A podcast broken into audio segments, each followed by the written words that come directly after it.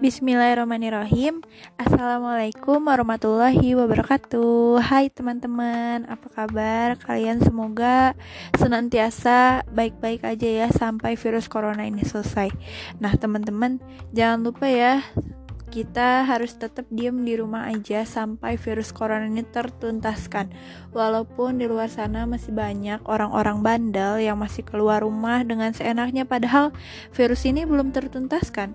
Nah, sebagai mahasiswa terdidik, orang yang lebih terdidik dari orang-orang itu, kita harus bisa uh, minimal kalau kita gak bisa mengedukasi mereka kita e, bisa mencontohkan mereka dengan diam di rumah aja sampai virus ini selesai sehingga nantinya kita dapat bertemu dalam keadaan semuanya sudah baik-baik aja seperti semula. Nah teman-teman sebelumnya perkenalkan saya Amira Raseva dengan NIM 1902873 dari kelompok 8 PIPS.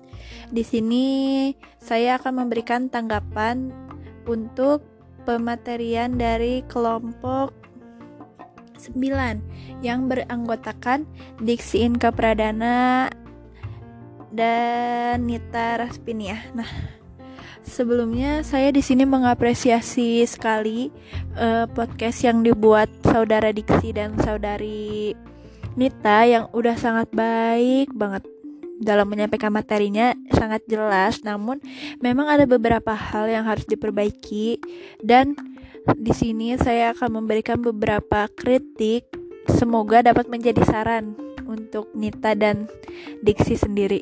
Nah, sebelumnya saya akan mengomentari podcast yang dibuat oleh Nita terlebih dahulu.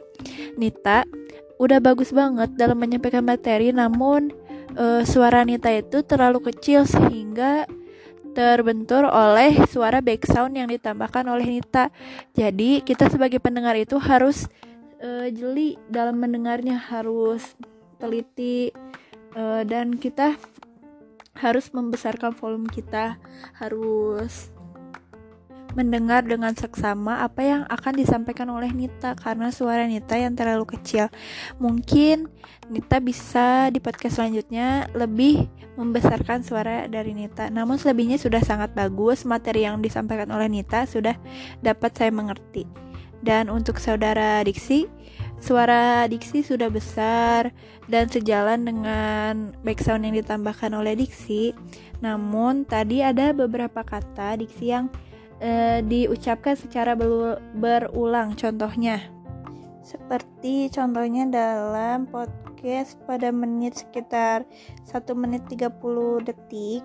Di situ diksi mengucapkan kata seperti ini sudah tertulis dalam buku itu buku itu tertulis uh, istilahnya nah sangat wajar itu terjadi karena mungkin saudara diksi grogi dalam menyampaikan materi sehingga mampu membuat hal itu terjadi.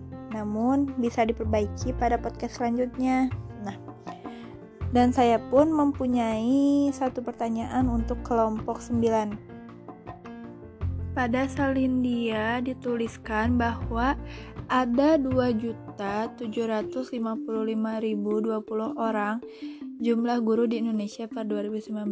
Nah, namun pada kenyataannya banyak sekali tenaga pendidik di Indonesia yang kurang dihargai bahkan oleh muridnya sendiri. Nah, menurut kelompok 9 apa solusi terbaik agar pendidik di Indonesia ini lebih dihargai selain oleh siswanya juga oleh pemerintah sendiri. Terima kasih.